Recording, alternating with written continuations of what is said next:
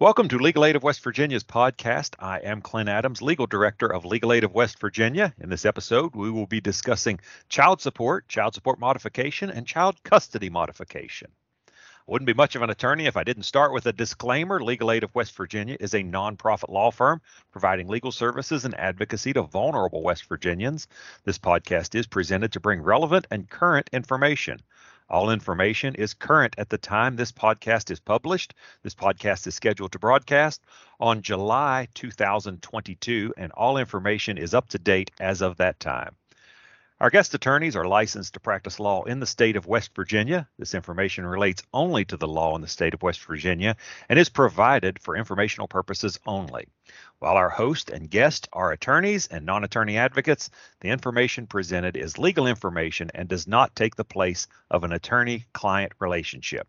You should speak with an attorney about your specific situation. As noted, I'm Clint Adams, Legal Director of Legal Aid of West Virginia, and I will be your host today. And today I'm joined by Molly Russell. Molly works in our Morgantown office. Molly, tell us what you do at Legal Aid of West Virginia. Thank you, Clint. So, my position is a new position. I am the pro bono supervising attorney. Now, what does that mean? Haven't figured it out exactly. Like I said, I am new to this position, but basically, what it is going to end up being is I will be responsible for recruiting, retaining, and training pro bono attorneys statewide. So, as attorneys, we often talk in Latin just because it's fun. What does pro bono mean? That means, well, all of our services here at Legal Aid are technically pro bono because no one has to pay for it, but we are looking to get private attorneys taking cases on for free. And this helps us in West Virginia because Legal Aid of West Virginia is the only public interest law firm um, that provides civil legal services and divorce, custody, that sort of thing. So it'll help us get more attorneys who provide free services. How long have you been at Legal Aid? I started at Legal Aid in 2018. And what are some other positions you've held at Legal Aid? I, well, I started, first of all, I started actually as an intern back in law school. But fast forward to when I passed the bar, I was the domestic violence attorney in Harrison County. And then I transferred to Morgantown and I did TANF work, which is a, a, a funded program through the D- DHHR. And then I also did domestic violence work.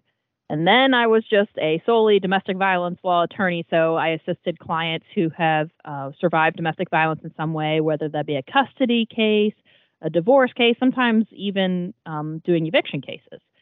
And now I am the pro bono supervising attorney. So, for those of you listening, TANF stands for Temporary Assistance for Needy Families. That's available to a number of West Virginians who are eligible for that. We have legal programs to provide legal services for those who are eligible for that. If you are eligible for TANF, or if you think you might be, uh, contact the Department of Health and Human Resources. And if you have a legal issue, you can request a legal referral and they can refer your case to Legal Aid of West Virginia. As an aside, Molly, didn't you also uh, lead a task force at one point at Legal Aid? Yes, I was the Family Law Task Force chair um, for for a brief period of time. I'd say actually, I say brief period of time, but it, it started when COVID started, and at this point, we're going on year year three. So everything, much like everyone else, COVID time is just its own warped time period. So, how long have you been practicing law in a normal time period? I started in 2014, so eight years.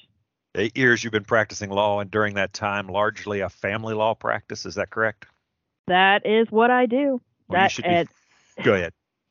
That is, um, uh, I actually once I graduated from law school and became barred, I was a supervising attorney in the Child and Family Advocacy Clinic at the WVU uh, College of Law uh, Child and Family Advocacy Clinic, and I um, supervised three 3L students as they did cases. So I taught the students how to do the cases, guided them through.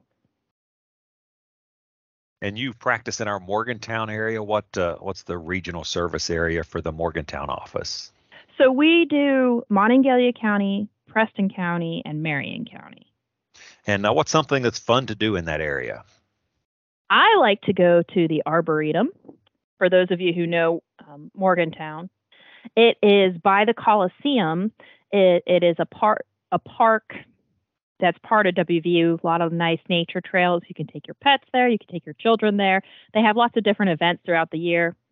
The most recent one we went to was had a lot of insects, so that my son really enjoyed that.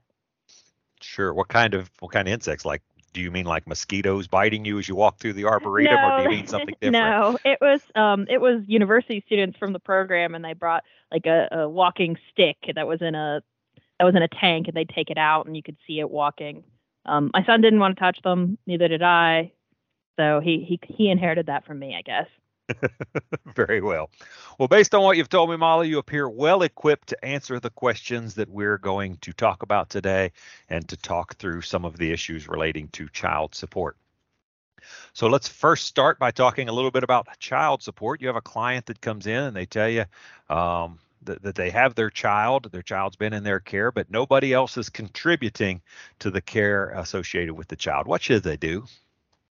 Well, I, I would hear them say that, and then I would have to ask a few more questions to dive down into um, exactly what it is they're seeking. If they want child support, then the best way to start things out is to go through the BCSE. What's the BCSE? The BCSE is the Bureau for Child Support Enforcement. It is a division of DHHR, the Department of Health and Human Resources. And you would go to the BCSE fill out some paperwork, and it would start a, a legal case. Okay. And now, if if you do that through the bureau, would that include a custody case or or no? No, it would just be child support. They would establish paternity. So let's say that paternity hasn't been established. There's no name on the birth certificate. Then, how does one go about establishing paternity? Well, you would go to the BCSE and name who you believe the father would be. The BCSE would then order, well, the case would get started, and then they, it would be ordered that this person be genetically tested.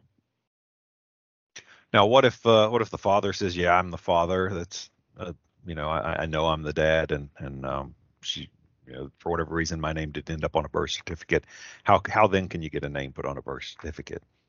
Well, if it's within a year of the child being born, you can update a you can modify a birth certificate and file that with DHHR and get the name added. You the the father would have to sign a paternity affidavit stating that that is who they are. And that information, I believe, is on the Vital Statistics website, um, and you can can get a paternity affidavit there. Does that sound right? Yes. Okay.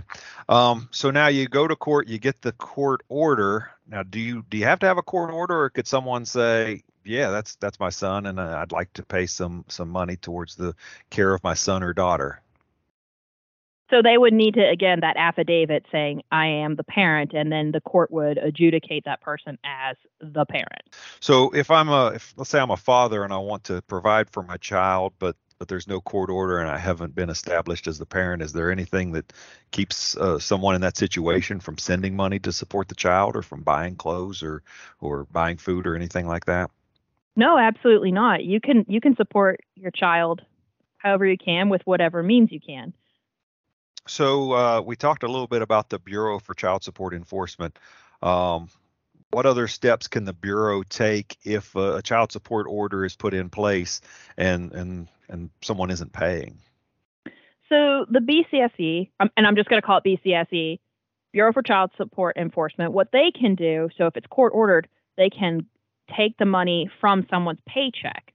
So you don't have to worry about, say, you and the other parent do not get along. You don't have to worry about making contact. You don't have to worry about saying, hey, where's my support this month?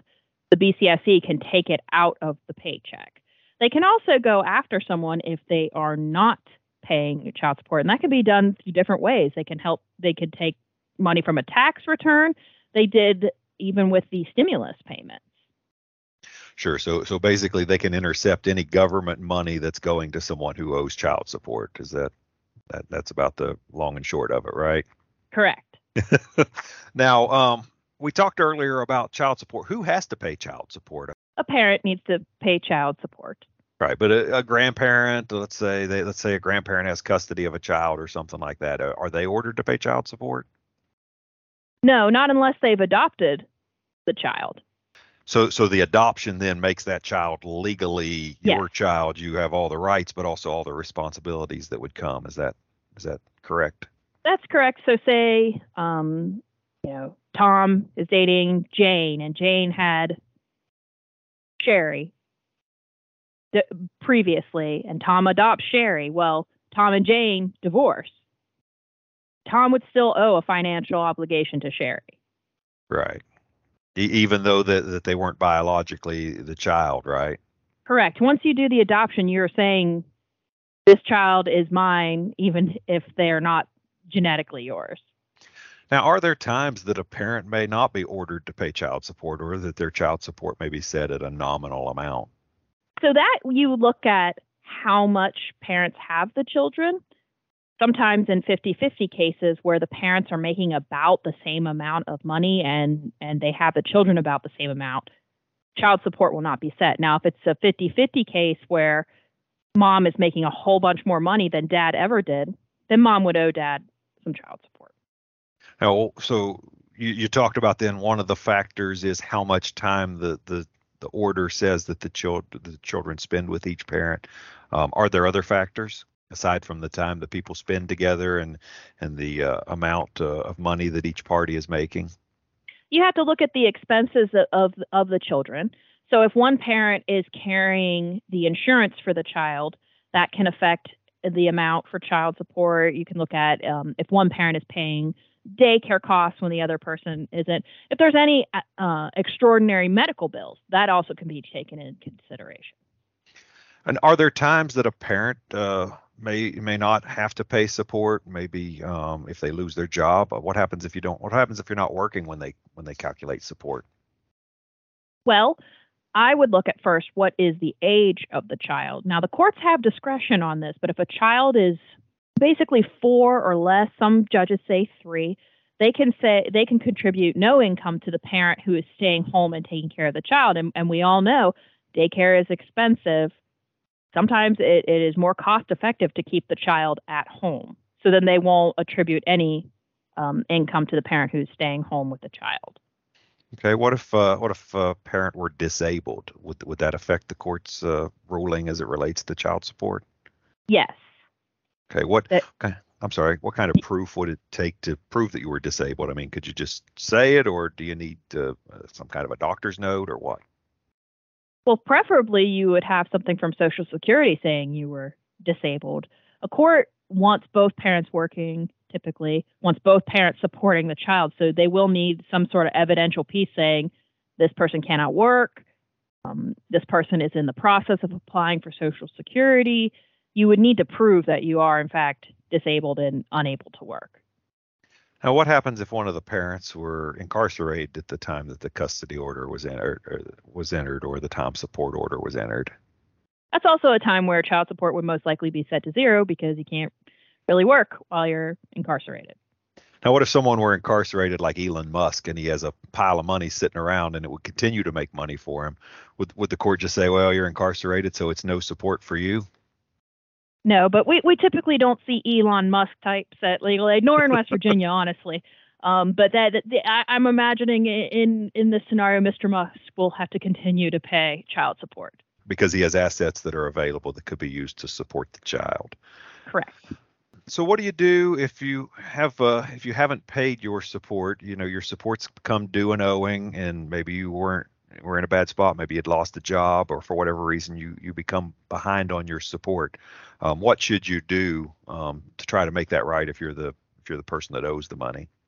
Well, first, you do your best to pay it, but you have to do what's right for you as well. So if you can't pay your child support because you lost your job or um, you've become disabled or, or something like that, you need to file a modification with the family court to get your child support reduced.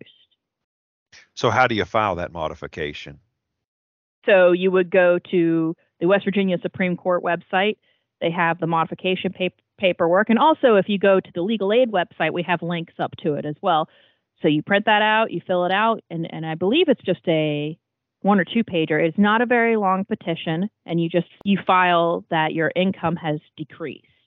Now, the court is going to look for something particularly. It's not just that your income is decreased, they're looking for a 15% change, and that's increase or de- decrease. But the court looks specifically for that 15% threshold. So there has to have been a change in what you were making when the order was entered by at least 15%. Is that That's correct? correct? Okay. Um, I would also note that those those packets are also available in your local courthouse, though they may charge you a fee for copying if you happen to not have access to a copier or to a printer to be able to print it from our website or from the um, Supreme Court website. So we talked about that. So what should you do if you if you lose your job? Um, and and you were making you know i don't know 10 bucks an hour 12 bucks an hour and you lose your job what should you do You should find another job. You need to find another job with a comparable amount because the court is going to say, well, you need to find something else. You need to be working. You need to support your child.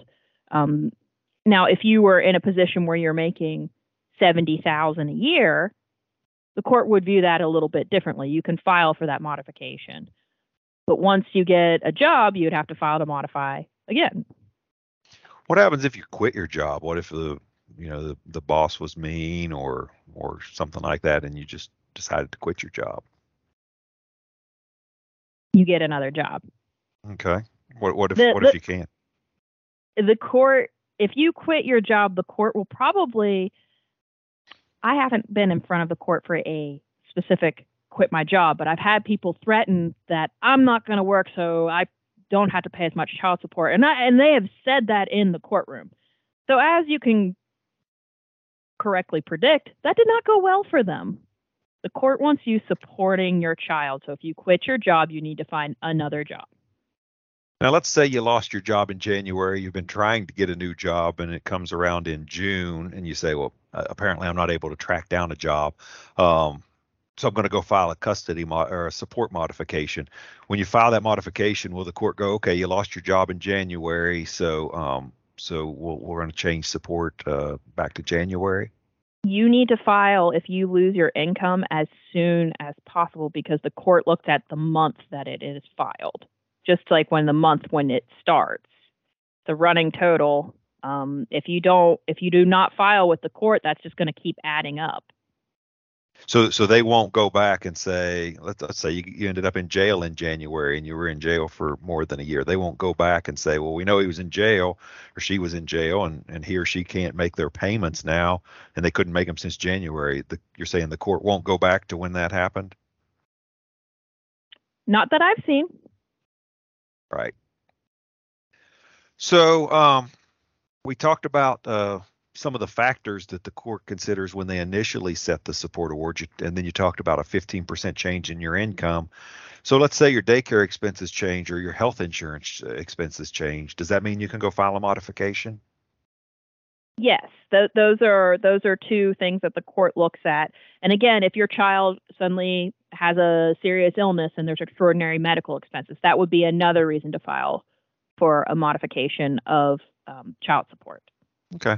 So we've talked a lot about modification of child support. Um, we, we talked about how child support is also based upon how much time you're spending with the child, how much time each parent's spending with the child. What if that changes? How could you modify custody? What are what are some factors that the court's going to look to there? So there's one thing in particular that the court looks at for most cases in modification of custody, and that is a substantial change in circumstances. So what does that mean? That sounds like a big fancy word that was written by a lawyer, to be honest with you. Oh, I'm sure it was. so, a substantial change in circumstances, you're looking at the child's life and the parent's life and seeing what's going on there. Does one parent want to move out of state? Um, is the parenting plan not being followed at all as, as it was previously? Has another parent started using drugs? Those are the things that the court looks at. It, it, it's not just, well, my child doesn't like going overnights and tells me they don't like going overnights. That's not a substantial change. May not be fun to deal with as a parent, but it is not a substantial change. Okay. So you mentioned if one party moves, uh, though you said out of state, I, that. Let's say you you know you live in Morgantown. What if someone moves to Mount Morris, which is just over the border there in Pennsylvania? Would would you think that would be considered a substantial change in circumstances? That would not be considered a substantial change in circumstances unless the parent the court order parenting plan cannot be followed. So you're looking at if you have one parent who gets the child every other weekend. If you move four or five hours away, then that child will be spending 10 hours of the weekend in the vehicle. That would more likely be considered a, a substantial change in circumstances. So a move from Morgantown to Princeton would be a substantial change in circumstances, whereas a move from Morgantown to uh, a bordering place in Pennsylvania, Uniontown, maybe would not be. Is that is that correct? I understand That's that? correct. Think, look at the look at the distance. Can you still do this the exact same? Now, is there an age that the child gets to tell the court where they want to live? A child, much like parents, never gets to tell the court what to do, and and, and much like they can't tell a parent what to do. Um, but the court will listen to the child at age 14. Okay. So the court won't even necessarily listen to a child until that age. Is that correct? That's not that's not correct. What the court will do is it, they will evaluate their maturity level. Um, I mean, that's basically it. They'll evaluate their maturity level. How much? I don't want to say how well spoken the child is, but can the child articulate their thoughts and feelings? Um, typically, the age is 14. That's where the court really feels like a, a child can can speak for themselves. But again, it's not what they want. Because sometimes what a child wants and a preference, especially for a teenager, is not what's best for a child. If you have one parent who's not going to get make them go to school or have any responsibilities, and that's where they want to live, well, that's not in the best interest of the child. So at the age of 14, then the court still has to make a, a, an analysis, no matter what a child recommends, if that recommendation is in their best interest. Is that, that is that that's correct? correct? Okay. Yes. What if uh, what if for some reason everybody agrees to a modification? What if people change work schedules and and you call your ex and say, uh, my work schedule changed. Can we adjust parenting? You were getting Tuesdays and Wednesdays, and now um, I'd like to have Tuesdays and Wednesdays. And, and the other parent says, that sounds great. I, uh, my schedule's flexible and I can work around that. Um, what happens when that happens? So in that situation, I suggest that the parents file a joint uh, proposed change, and, and that would basically be one hearing. You would file a filled out parenting plan that you've both signed and notarized. You file it with the court. You go in, you say, This is what we want. And the court says, Great, moving on. Why do I eh, recommend for people to go to court when they're getting along with every, when everyone's getting along? Well, because you may be getting along today, but that may not happen tomorrow. And what is in the court order is what stands. So let's. Do you have to go to the court every time you agree to make any change? Let's say one weekend was supposed to be one parents, and they said, "Well, you, you take this weekend, and I'll take next weekend, and, and everything. Or, or you know, we'll just we'll just agree to this." Do you have to go to court for every every little minor change like that? Oh, we would need a lot more legal aid attorneys if that were the case. No, you do not. The court encourages no, they love when parents are able to get along and switch weekends and be kind to each other and, and co parent. That's what they're looking for co parenting. So it doesn't matter if you need to switch weekends. That's that's that's a small basic thing. Now, if it's something where a parent has stopped picking up another child, well then that's that's when you need to file for a modification most day-to-day kind of things like that where maybe you're going to change a weekend to accommodate someone's family reunion or something like that. You're saying there's no need to go to court? No. And in fact it, that's that's the kind of thing you, you want to know your judges you want to know the people you're going in front of but if you keep coming in front of the court for something small they will be frustrated with you they remember.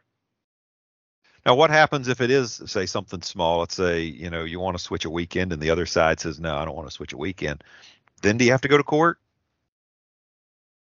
You still, as I said earlier, the court order is what stands. So if they don't want to switch, they don't want to switch. However, if there's issues where parents being inflexible repeatedly, something like that, there's typically more going on. So you want to keep track of other issues that are popping up. And if if there are a bunch of different little issues that keep popping up, then you could file something with the court. Okay.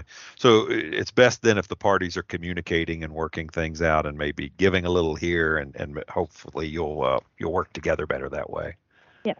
And and there is a reason for every custody case that the parent eh, parents are required to do co-parenting. That's what the court wants. They want parents to work together to the best of their abilities. Now, I will say this, if there is domestic violence in your case and you have left an abusive relationship, do not try if it's going to um, if it's going to start things up again, if it's going to make it more traumatizing for you, if it's going to lead to any sort of dangerous situation, then then just stick to the parenting plan.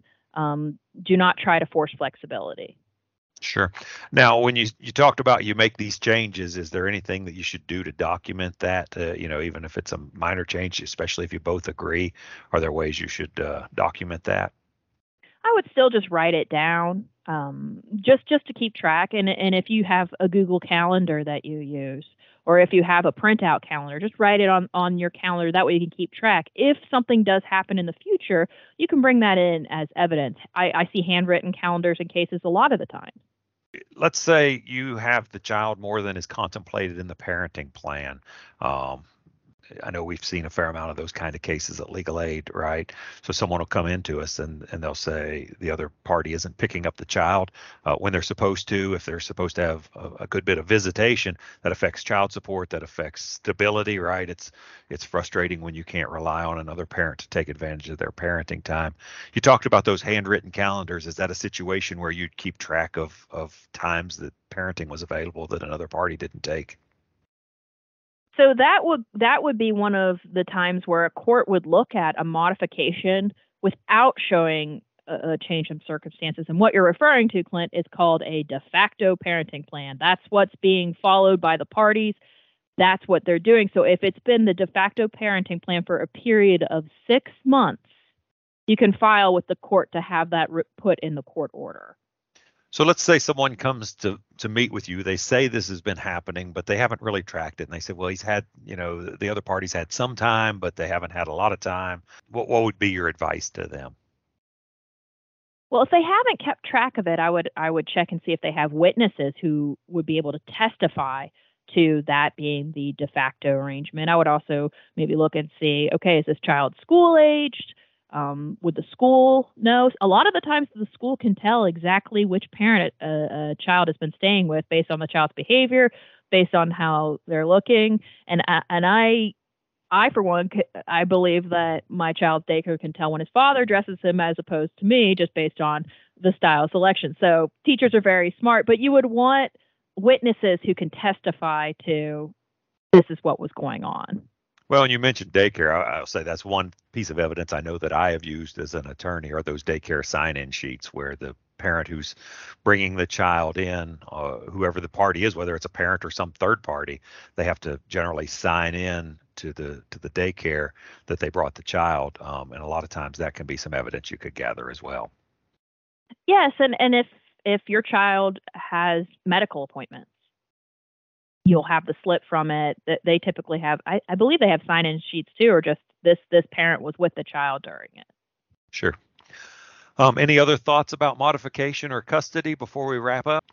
Have another situation where you could potentially file for a modification and that's when um, the the parenting plan that has been created has been court ordered it is manif- has become manifestly harmful to the child so what does that mean? That also sounds like good fancy lawyer words, manifestly harmful. You're right. Those are good fancy lawyer terms, but I, I will I will give an example. So parties moved three hours away from each other. There was an every other weekend custody arrangement. The child gets car sick very easily. The child has to spend seven to nine hours in the vehicle all weekend and it gets car sick very easily. That's something that a court can construe. Oh, that's manifestly harmful. If you have a kid who who could be sick very easily, that's too much for it. Also, if it's a younger child, too long of a period in the car. So you talked about people moving a couple of times um, throughout here. If you want to move and you're a parent, do you just get to pack your bags and move, or do you have to um, let the other side know, let the court know? What do you have to do? you have to. There is a new relocation statute that came into effect in 2021. And what it says is if you're planning to move, you have to file a relocation petition with the court 90 days prior to that move. And then it has to be served on the party 60 days prior to the move. And then 30 days prior to the move, you will have a hearing, and the court will get to decide whether or not you get to move. Now, it's not as simple as you go and say, I want to move. Let's do this. And this, remember, this is only when you're going to move and it's going to, um, it's a substantial change in circumstance. So it has to be far enough that you can no longer follow the parenting plan. So when that happens, you'll go into court and you'll say, okay, here's why it's better for my child to move and the parenting plan to be modified. We're moving near my family. You'd want evidence that, oh, these schools are better here. Um, everything that you've set up for pre- prepared to set up for the child. But I, I will say, with this new code, it's a lot harder to leave. Sure. So, um, but those moves, as you said, they don't necessarily count moving across town. Now, do you have to tell the other uh, parent where their child will be if you move across town, if you change addresses, things of that nature? Well, it depends on if there's domestic violence involved. If there's domestic violence involved, typically there's a you know a meeting point. You don't need to tell them the address. But in most cases, yes, you need to inform the other parent. And and I like to think, and I say to my clients too, notice the shoes on the other foot. Do you want to know where your kid is? Absolutely. So unless there's some kind of a safety issue and the court really excuses you from doing that, what you're saying is you'd have to to tell them when you're moving.